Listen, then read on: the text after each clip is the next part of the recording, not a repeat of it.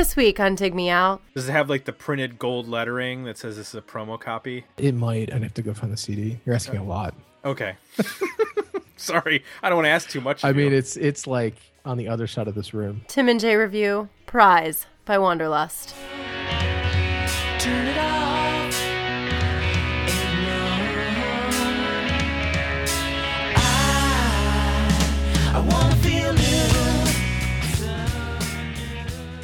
Hello and welcome to another episode of Dig Me Out. I'm your host Tim Minneci, and joining me, as always, Mr. Jason Ziak. Jay, it's episode 180. It's our fourth season, 180. And we are taking a break this week from requested reviews to uh, tackle one of your requested reviews that you did not pay for. I want to point that out. I pay enough. You do pay enough. This is a band that you suggested. Well, I'm going to just toss it to you, Jay. Tell us about the band that you suggested and the album that you suggested for this week. Uh, I can't tell you a whole lot about the band. I can tell you about the record. Um, the band is called Wanderlust. The album's called Prize. Where did I get this? Jeez, I think it was a um, it was bought. I think used, but maybe a pre like one of those uh, you know promotional copies that you can pick up used. Does it have like the printed gold lettering that says this is a promo copy? It might. I'd have to go find the CD. You're asking a lot. Okay. Sorry, I don't want to ask too much. I of you. mean, it's it's like on the other side of this room, which would be well, Jay, then you stay right where you are. right. I could get a cramp or something. I, you know, I don't know why I bought. I, I can only assume I bought it based on the name and the album cover looking like something I would like. Other than that, I don't know anything about the band. I listened to it a ton uh, when I got it, probably for a good uh, two, three years, consistently. Uh, listened to this record hmm but uh, I don't ever remember the band doing anything. This is obviously pre-internet, or at least pre-internet for me. So um, I don't remember the band ever doing anything again or any other releases. So um, that's really all I know. Well, luckily, Jay, I have all that information in the history of the band. History of the band. So Wanderlust formed in Philadelphia in 1992. The lineup of Scott Sachs on vocals and guitar, Rob Bonfiglio on vocals and guitar, Mark Levin, aka Mark Getton, on bass, and Jim Kavanaugh on drums. I don't know why Mark Levin went by aka Mark Getton. Not sure about that, but that's what Wikipedia says. So in 1994, two years after forming, they were recording a four song demo at Tongue and Groove Studios in Philadelphia. The band signed, while they were recording their demo, to RCA, and RCA said, uh, We'd like a full length album, please. So they uh, recorded a full length, which is Prize, released in April of 1995. The band returned to the studio in 1997 to record a second album, but they were dropped by RCA and eventually that record was released uh, self-titled on not lame records. That sent the band off in different directions. They went and, and we'll get into where they went after this but um, they went off in different directions. And then in the fall of 2001 lead singer uh, scott sachs sent uh, his writing partner rob Figlio an instrumental. They started writing uh, a new record and uh, that was completed in Ardmore, Pennsylvania. Over a three day period, they wrote and recorded the record. Um, they then signed to Zip Records, and the CD, uh, well, the album came out September 25th, 2012, digital format, so an MP3 format. And that's the uh, that's the basic history of uh, Wanderlust. And uh, of course, if you want to suggest an album, you can head on over to request review page at digmeoutpodcast, digmeoutpodcast.com. So I mentioned that the band went off in different directions. Uh, in our Facebook feedback, which we got a one but one very long uh, note from Joe Royland, uh, he mentioned that uh, he mentioned what what ended up happening to one of the members of the band. So um, he said, "Absolutely love that album. One of the most overlooked albums of 1995, in my humble opinion. Great power pop with echoes to past in echoes to the past in Big Star and the Raspberries, but also more modern sounds of the Posies in places too. I Walked got a fair amount of airplay, but it's a shame nothing else did, as there's a number, any number of great songs to be found on this album. Before We Fade was the second single off the album, but I don't think it made it on the radio. Some additional favorites are Brand New Plan, Stage Name, both of which have some great lyrics. Coffee in the Kitchen, Wanna Feel New, and Flash and Shadow ends the album on a nice mellow note. Some great guitar playing courtesy of Bob, Bob Bonfiglio. Uh, lead singer, songwriter Scott Sachs would have a cool solo song, Summertime, uh, written uh, un- under the band name Bachelor Number One on the American Pie soundtrack in 1999. So that's what he did after Wanderlust separated. He wrote a song that ended up on the American Pie soundtrack. Looking forward to hearing the show on this one. I've gone back since and been spinning this album daily since I saw the post. Still enjoying the album as much as ever. Need to get around to buying the reunion album they did in 2012, but that's only because they never released it as an actual CD. That was Joe's information on this particular, or feedback on this particular uh, record. So let's talk about what we liked and uh, what we didn't like, Jay. And this for you, this will be a revisitation, and for me, this is a brand new record because I, I had never heard of uh, Wanderlust uh, prior to this. I think this was on your list of like things I might want to do at some point, way back in the day, um, and we're finally getting around to it. So Yeah. Um this is going to be a tough record for me because I know it so well. It's very very difficult for me to I don't know, separate and view it on a critical track by track or I don't know, it's just difficult for me to even break it down. Like uh so you're going to need to go first and I'll follow Uh, your lead. I'll go first. So I'm going to talk about uh, one thing that I liked, and then I'll toss it over to you. So we've covered. We I think we've actually covered a lot more power pop on this show than I ever expected. Yeah. You don't think of the '90s as being very power pop heavy. You think of it as as sort of the underground music almost of the '90s with Jellyfish and you know Velvet Crush and you know the Posies have some nods to power pop and uh, after, I- think probably the most successful power pop was from Matthew Sweet in the '90s um, with a little bit. I think maybe on the first Weezer record, there's some. I guess you, some some of that could be considered power pop. Sure. Um, but there's a there a lot of I guess what I would say like I guess indie or underground bands that were actually uh, doing this under the, you know under the radar of mainstream uh, radio, and it's interesting and it's fun to find because they a lot of these bands their power pop sound diverges a little bit from each other. And I think what I heard a lot, I think the Posies is a good uh, mention in terms of what Joe said. I mean, obviously you hear some of the classic power pop uh, influences um, in terms of you can you can hear like the not, like he said the, raspberries and I, you hear a little jellyfish here. You hear some big star. What I actually heard, and I and I kind of like this, was not necessarily a power pop band, but when they they add a, they, sometimes they have a little bit of twang, mm-hmm. which is weird from a band from Philadelphia. But I hear some mid era Jayhawks, Yep. some like Tomorrow the Green Grass, and even some Sound of Lies, which I understand was basically parallel time frame. So it's not like they were ripping them off or anything like that. But I just hear that sort of midwestern twang on songs like Prize, and I really like the closing track Flash and Shadow has that um, this acoustic intro, and then there's like this big bombastic uh, intro- introduction of the guitars and the guitar, and there's like there's a piano part, and then they go into this slide guitar part, which is real cool and very reminiscent of the Jayhawks. That slide part.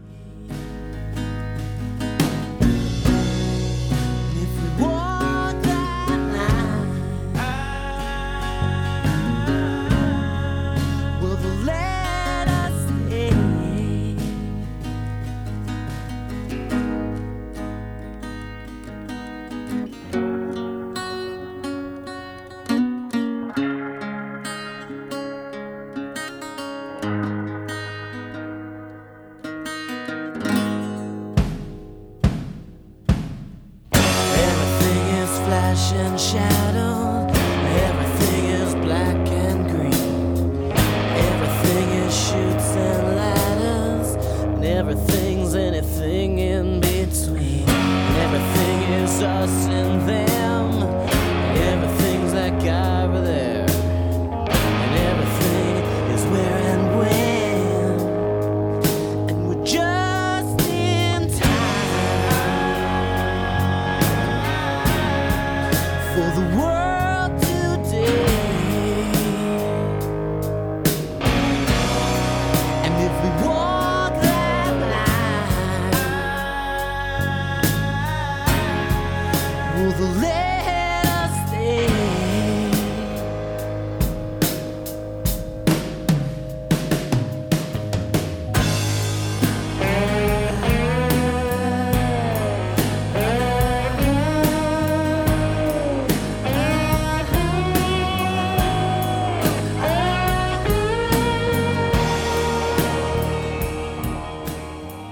I liked hearing that element in a power pop band of a little bit of twang, a little bit of of um, midwestern alternative country, I guess you'd say, um, which you know maybe these guys while they were also listening to Big Star and the Raspberries were picking up an Uncle Tupelo record or an early Jayhawks record because those those sounds creep in very subtly um, from time to time, and I like hearing those that aspect of the band. What about you? Yeah, absolutely. That is something that I didn't remember about the band. Um, my memory of them before going back and revisiting of it, that it was a little blander than it actually is. Um, I uh, I thought of it. I expected it to be kind of, I don't know, Gin Blossoms or Counting Crows ish. I was really pleasantly surprised to to see how well it holds up, and the Jayhawks was definitely a band that came to mind um, upon revisiting it. It almost set uh, set the stage, perhaps for me to appreciate "Sound of Lies" as much as I do by the Mhm. Jayhawks. Maybe more so than any of their other records, um, which I know is a it's an odd, you know, it's kind of a an odd record for the Jayhawks and kind of polarizing, but um, I think this album, which came out a year or two before it, may have kind of primed me to appreciate the sound of lies. Uh, and I hadn't realized that until I went back and revisited this, um, because it doesn't have that twang, but it's also got a. There's moments of a darkness um, to it, but then there's they can shift from kind of being contemplative and a little dark to full on swagger, you know, and um, almost songs that kind of have a a strut to them almost. You know, there's definitely these shifts in attitude um, that are very cool on this record, and I did not remember particularly clearly when I thought back um, to it. So I, I'd say the the biggest thing that I liked about it upon revisiting was just the attitude that it has. Um, Mm-hmm. it- it's definitely got a very tangible vibe. Uh, you can feel that they recorded these songs together um, as a band, you know. Mm-hmm. I agree with you. There is a very sort of unique vibe in terms of there's subtle 60s guitar licks here and there. Uh, I'm thinking of like the intro to like Coffee in the Kitchen has this like really cool. Um, he's doing like this lead part that it's totally reminds me of like a almost like a Cream or, or something like song. You know what I mean? Like it's got this like big riff Yeah, that the he's bends. playing. Yeah, those big bends. Yep.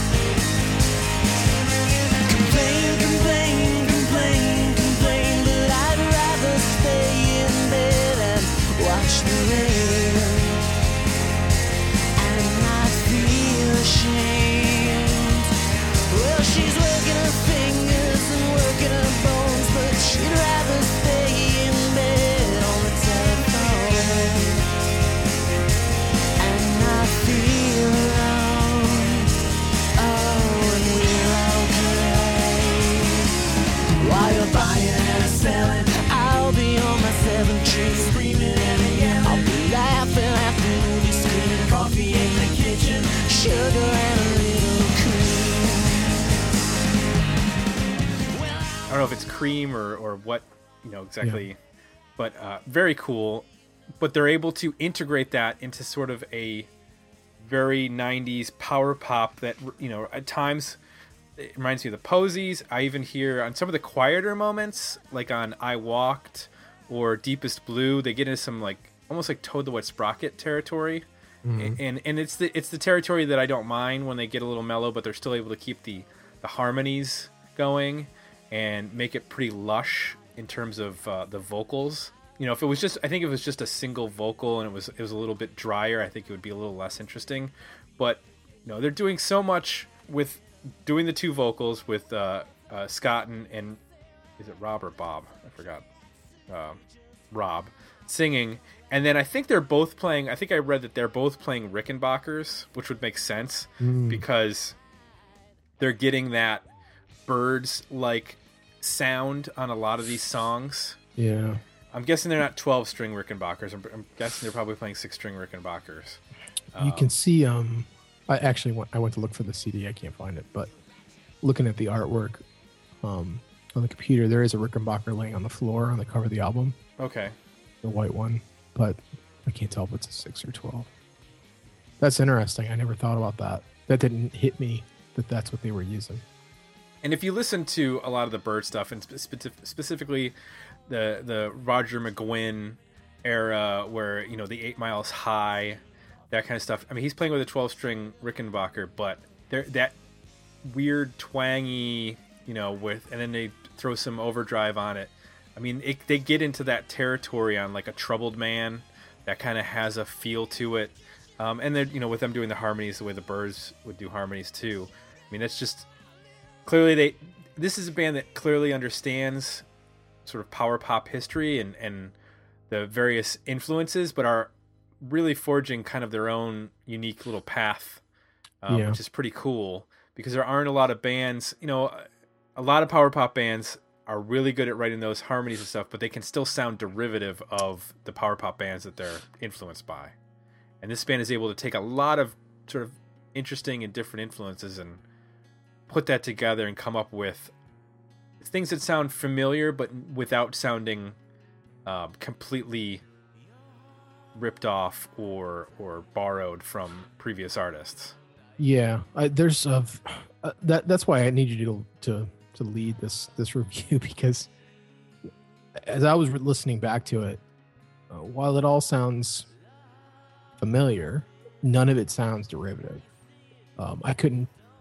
There'd be moments I'd be like, "Oh, that reminds me of the Jayhawks," but because of the timing and stuff, you know, they were contemporaries, or or this came before some of that Jayhawk stuff and the Posies, and and it's like I really felt like they're able to do power pop. They're able to do, like you said, like the midwestern twang, roots rock. They're able to do all of these um, things that all these different genres, subgenres of rock that usually are either one dimensional or very derivative. Um, but they're able to kind of mix them all together to keep it interesting. You know, I think that especially with with some of the power pop that we've reviewed here in the past, um, let's say um, Silver Sun. hmm Our critique of that was essentially it's great, but you know, thinking back, I think it's kind of one dimensional. Like they don't have a lot of room to go there. Um, this band can it goes in all different kinds of directions, but it all sort of works. So they can kind of shift into a really hooky, power poppy kind of part, but then tune it down and you know, kind of be somber or almost have moments of feeling almost shoegazy and then pop out of it again and do something real ragged. And I think that's why I like it as much as I do. It's all those twists and turns. Yeah, and they're and they're like most power pop songwriters. They have a good grasp of dynamics. They have a good grasp of playing around with tempos and time, and not necessarily time signatures, but tempos and and where to make songs shift so that it creates the most impact. On Prize, they start out in halftime, which later Yeah. reveals itself to be the chorus of the song.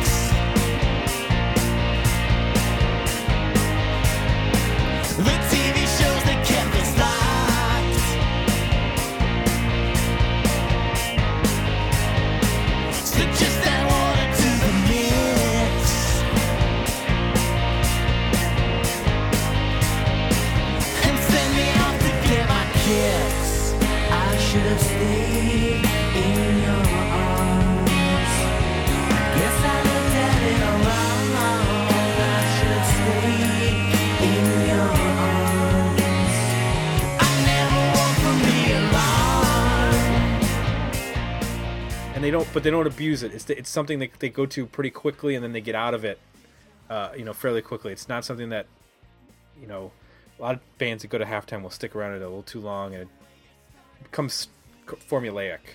Um, but they are able to do that in a, you know, fairly concise way, and and overall the album is fairly concise too. I mean, these are, you know, three to four minute long songs, and there's there's not a lot of fat on most of these tunes. So, and then the other one that I liked in terms of um, the dynamics is uh, "Brand New Plan."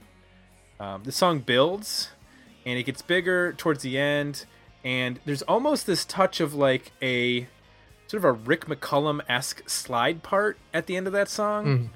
That's got that you know that slightly out of tune, but like not quite kind of guitar uh, slide lead, um, but doing something melodic counter to the vocal. That's it's cool, and they don't do it a lot. And and that's besides that song, you know, most of the slide work and even the lead work is is much more, I guess, traditional.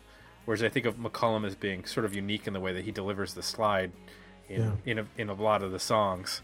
Um, but I like I like the way that they build a lot of the, the tracks, um, especially on the back half of the record, where I think that they do a good job of. Know, that's where the, that's where the record would start to like lose you if you were, Mhm. and they do a good job of introducing something and then ratcheting it up so that you build your interest back within one song. So I appreciated that. Yeah, there's some pretty um pretty crafty arranging going on here with most of these songs. They do a really good job with intros, setting Mhm. songs up. Do a really good job changing changing time, creating dynamics in interesting ways. Again, I, I think that's one of the best things about the record for me and and one of the key reasons why it holds up so well. I think another reason why it holds up so well is the production. I think it I think it sounds it still sounds great. Um, it, it's it's timeless. Uh, you know, I don't I don't feel like this this could have come out anytime. You know, I, I mean the music is yeah, it's got a little bit of, but I don't know. I mean, I was gonna say almost it has a little bit of '90s kind of vibe to it, but I don't know. If a band put this at record out now, it, it wouldn't. It would be totally appropriate. Um, I don't know. Yep. It would be a huge hit, but The only song that sounds vaguely 90s to me is Before We Fade. Because it has that, like, that drum beat.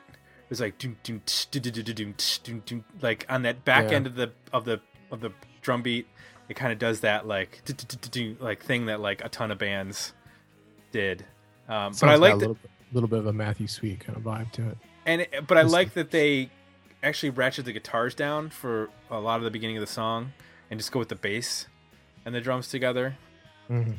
But that was that was one that sounded like okay, this could be this could be a '90s, a, a very typical Yeah. '90s track. That's it doesn't sound as timeless as a lot of the other songs. The guitar tones are so good on this record. Um, it's interesting that you you pointed out and figured out those Rickenbackers because that wasn't clear to me at first, but now that I know that, I can kind of I can kind of hear it, so it make makes sense.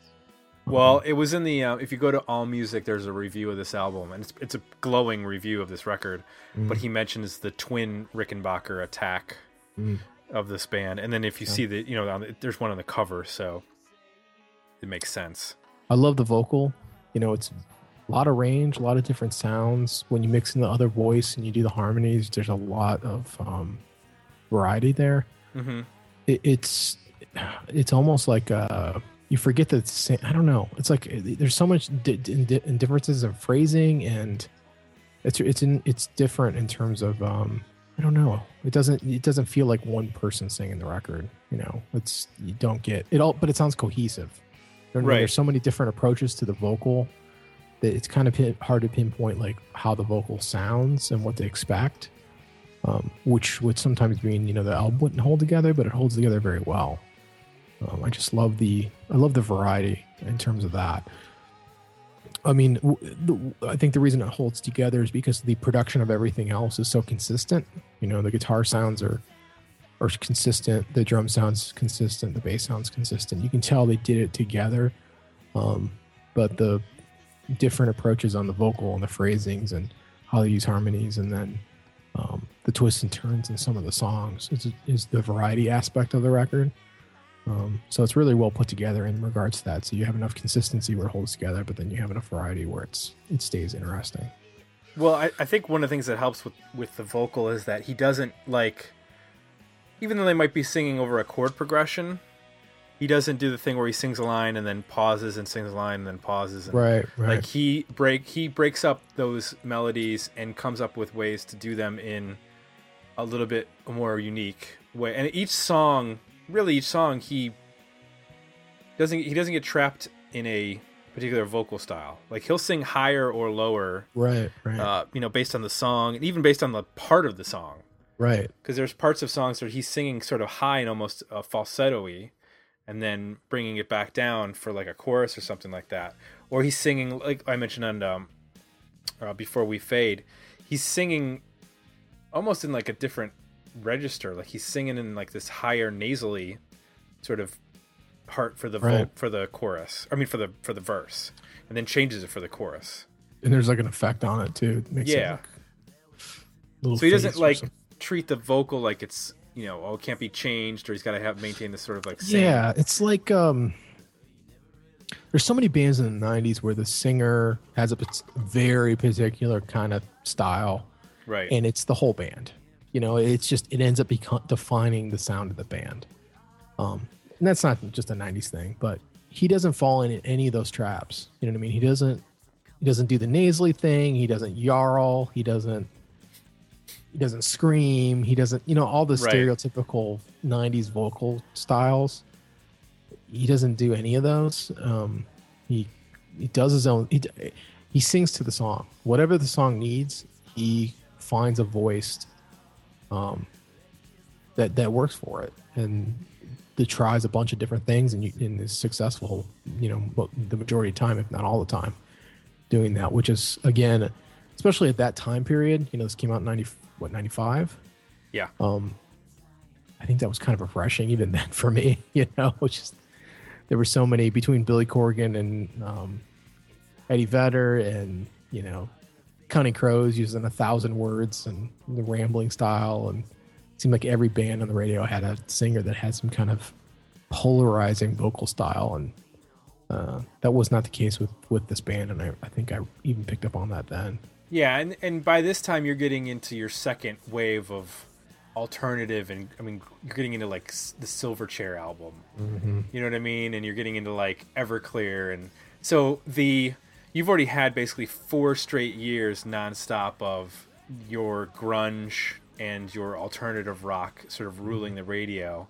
So you know and in some ways it's this is a little bit you know outside of that really like i said matthew sweet was really the only power pop guy to sort of break through the grunge and uh, and darker alternative rock. Although i guess gin blossoms you could say i guess i never considered them to be power pop. I guess that's a tough one because they don't necessarily have like i always think of power pop as big on harmonies and that's not a harmony band.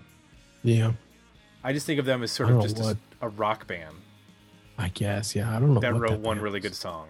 That's basically it When was Wilco's first record?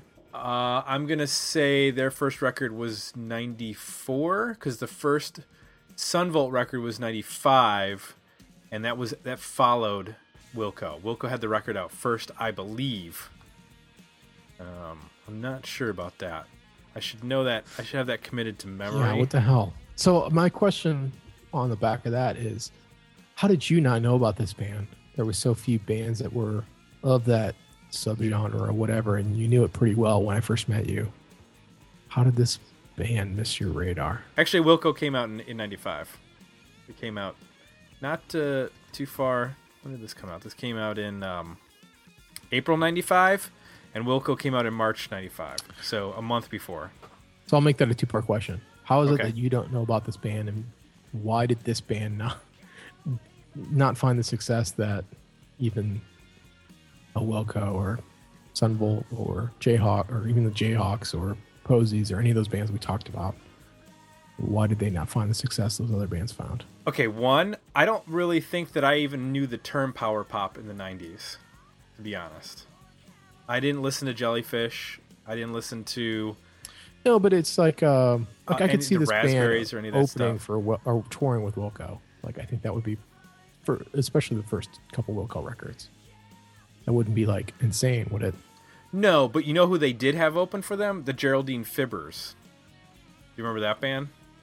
I know the name. I don't know what they sounded like.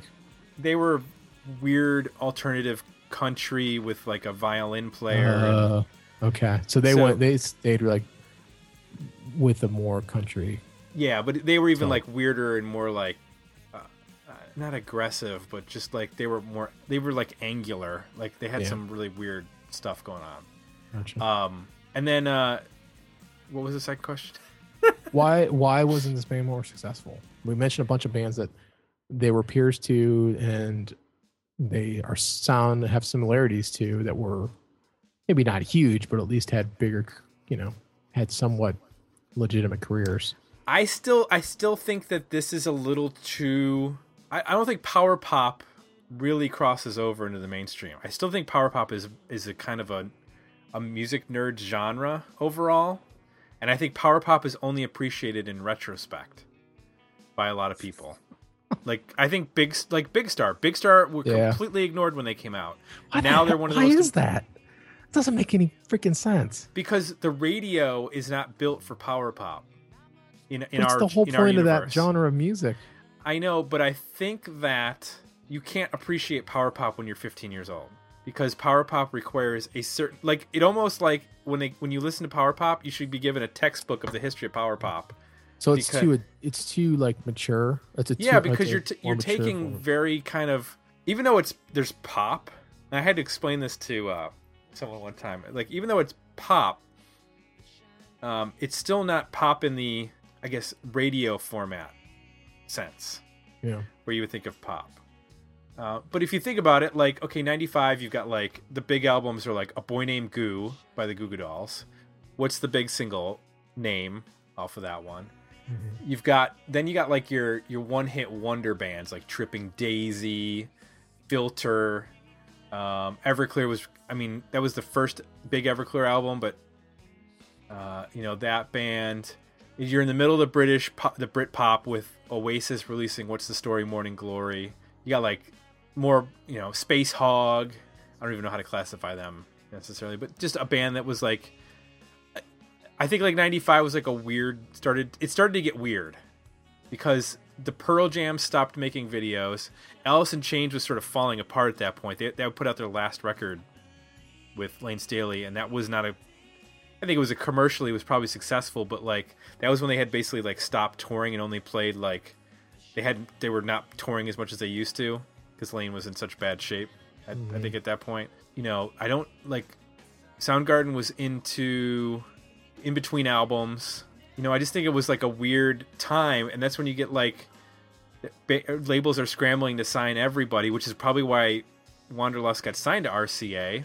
But unless they, I think this is a band where you like you probably have to try to break them on college radio, and then get them, you know, onto some stations after that. And while I can see college radio supporting this band, I just can't see them fitting in with all those bands that you know that's the Alanis Morissette year. That's the uh it's just it's not the it's not It's, the right uh, year for them. Well, here's here's one. Hmm. In '95, they toured with an Collective Soul. There you go. Why in the hell was Collective Soul big and this band wasn't? Because Collective Soul wrote s- semi grungy alternative rock songs with a Ugh. Yarly singer. Ugh. Was it this what Collective Soul album would they have been touring for? The the first one or the second I one? think it would have been the first one. No. Actually 95 they're touring that's the second album. Oh, March 95, second album. So you've got The World I Know, that huge single, December, Gel, you know, those songs. So, I mean, the second album was bigger than the first album. They only had one single off the first record. They did. Yeah, the first single, the first album, only the, the only big single that I remember was Shine. Oh, And then they had like- there were two singles after that, Breathe and Wasting Time. But Breathe and Wasting Time were not as big as the second record. Oh, yeah, you're right. That second record was freaking huge. It had the big ballad on it because too. the world I know that that single was massive. So it makes sense that Wanderlust would go out because Wanderlust is like a baby band at that point. They're putting out their first record. There's no justice in the world. By the way, well, uh, Wanderlust was opening for Van for um, Collective Soul. Collective Soul was opening for Van Halen on the Balance tour. Okay. Just so you know that. So, by the way, Wanderlust is on Bandcamp, and you can sample and buy this full record from Bandcamp for five bucks. There you go. And let me see here. trying to see if uh, what other records they have up. There's a live record, songs A to Z. trying to find this new record they put out. It must be only on iTunes. Anyway, this record is very difficult to get. So if you're interested in it, you're either going to go Amazon or maybe this Bandcamp route, but it's not on Spotify or any service like that. You're sure shit not going to walk into a store and find the CD. I can tell you that. Just for the record, uh, Collective Soul off the second self-titled record had one, two, three, four, five, six singles, five of which made it into the top three in their various categories, whether it was like adult current or top 40 mainstream or mainstream rock or what Billboard Hot 100 or whatever. That was just a bad time for music, man.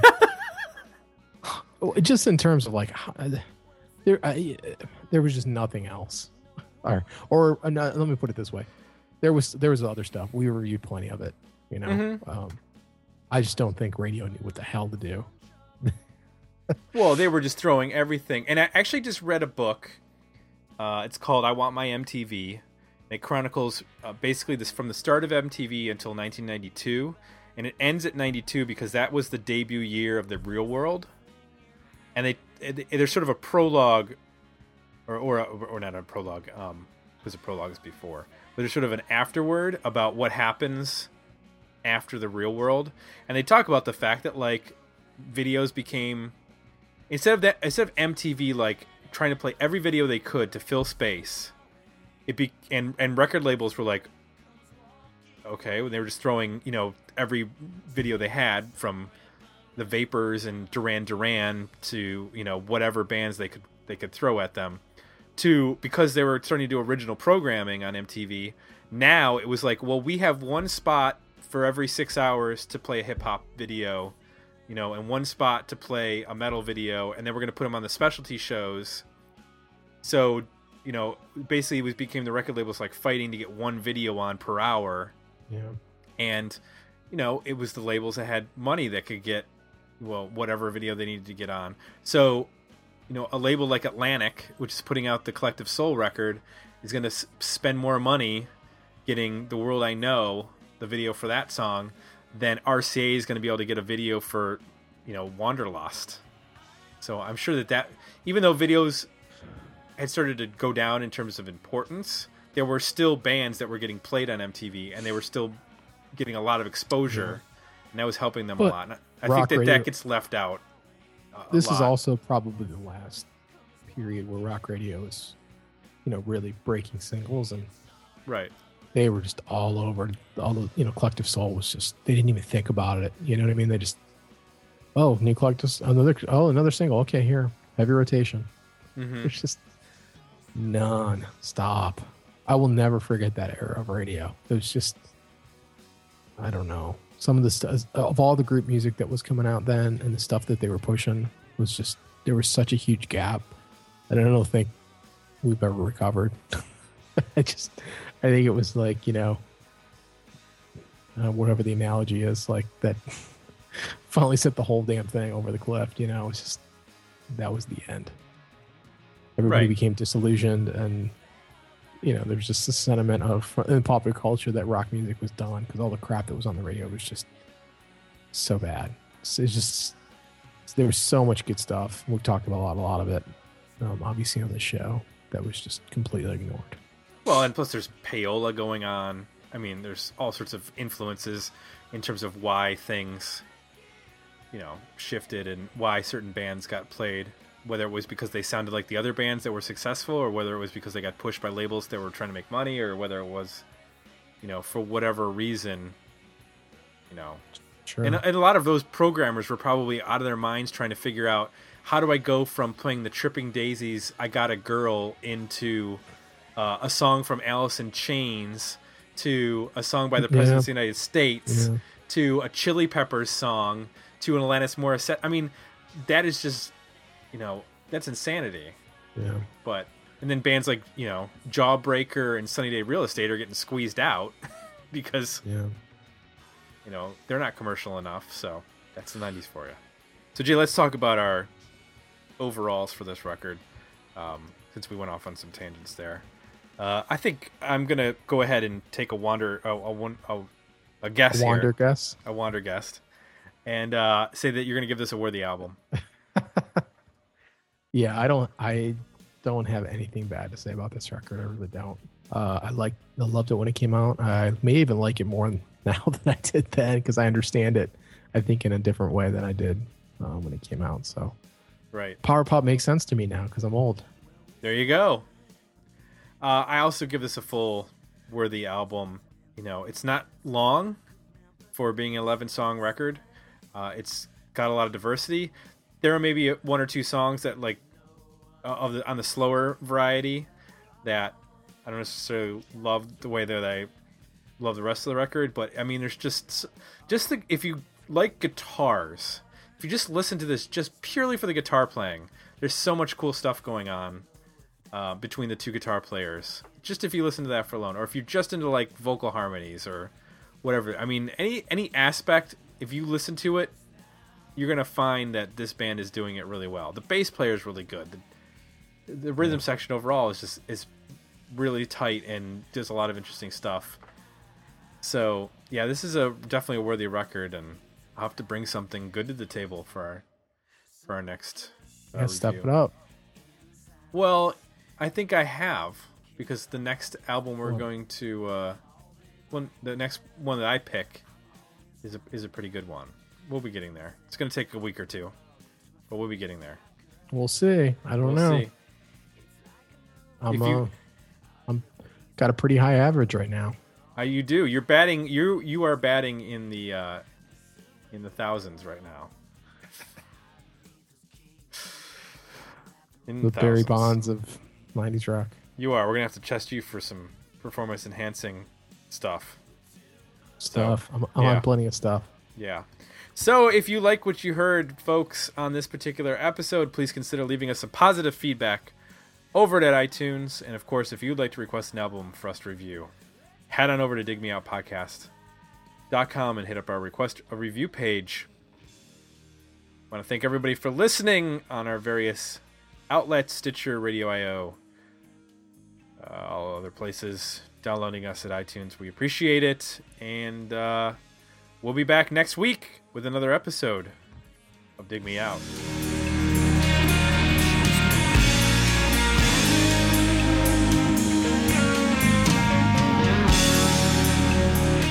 Join the conversation about this episode at digmeoutpodcast.com, where you can find links to our Facebook page and Twitter feed, as well as links to our request a review and merchandise pages.